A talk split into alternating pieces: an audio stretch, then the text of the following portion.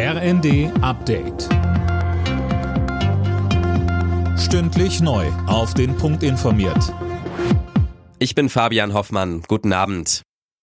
Die über eine Million Beschäftigten im öffentlichen Dienst bekommen mehr Geld. Arbeitgeber und Gewerkschaften haben sich nach einem Verhandlungsmarathon geeinigt. Erstmal gibt es in mehreren Schritten eine Inflationsprämie von insgesamt 3000 Euro. Verdi-Chef Frank Wernicke. Dann folgt der erste Erhöhungsschritt, der dann auch dauerhaft wirkt, von 200 Euro für alle und dann eine Erhöhung von 5,5 Prozent zum 1. Februar 2025.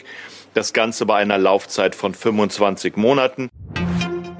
Die SPD fordert in der Haushaltskrise die Schuldenbremse auch für 2024 auszusetzen. Beim Bundesparteitag in Berlin wurde ein entsprechender Antrag abgenickt. Bundeskanzler Olaf Scholz äußerte sich in seiner Rede nicht konkret zum Stand der Gespräche mit den Koalitionspartnern. Er zeigte sich aber zuversichtlich, dass es eine Einigung geben wird. Wir stehen nicht vor einer unlösbaren Aufgabe. Es müssen sich jetzt nur alle verständigen und wir tun das in intensiven Gesprächen. Aber für mich ist ganz klar, es wird in einer solchen Situation keinen Abbau des Sozialstaats in Deutschland geben.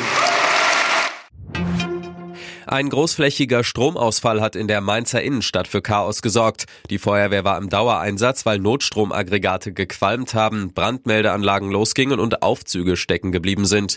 Die Ursache für den gut einstündigen Stromausfall war offenbar ein Problem in einem Umspannwerk. In Italien haben Klimaaktivisten mehrere Flüsse grün gefärbt, darunter auch den berühmten Canal Grande in Venedig. Genutzt wurde laut der Gruppe Extinction Rebellion ein harmloser Farbstoff. Die Klimaaktivisten wollen mit der Aktion gegen das Scheitern der laufenden Klimaverhandlungen protestieren. Heftige Klatsche für Bayern München in der Fußball-Bundesliga. Der Rekordmeister kam bei Eintracht Frankfurt mit 1 zu 5 unter die Räder. Leipzig hat derweil das Spitzenspiel in Dortmund mit 3 zu 2 gewonnen. Außerdem spielten Union Gladbach 3 zu 1, Wolfsburg Freiburg 0 zu 1, Bremen Augsburg 2 zu 0 und Heidenheim Darmstadt 3 zu 2. Alle Nachrichten auf rnd.de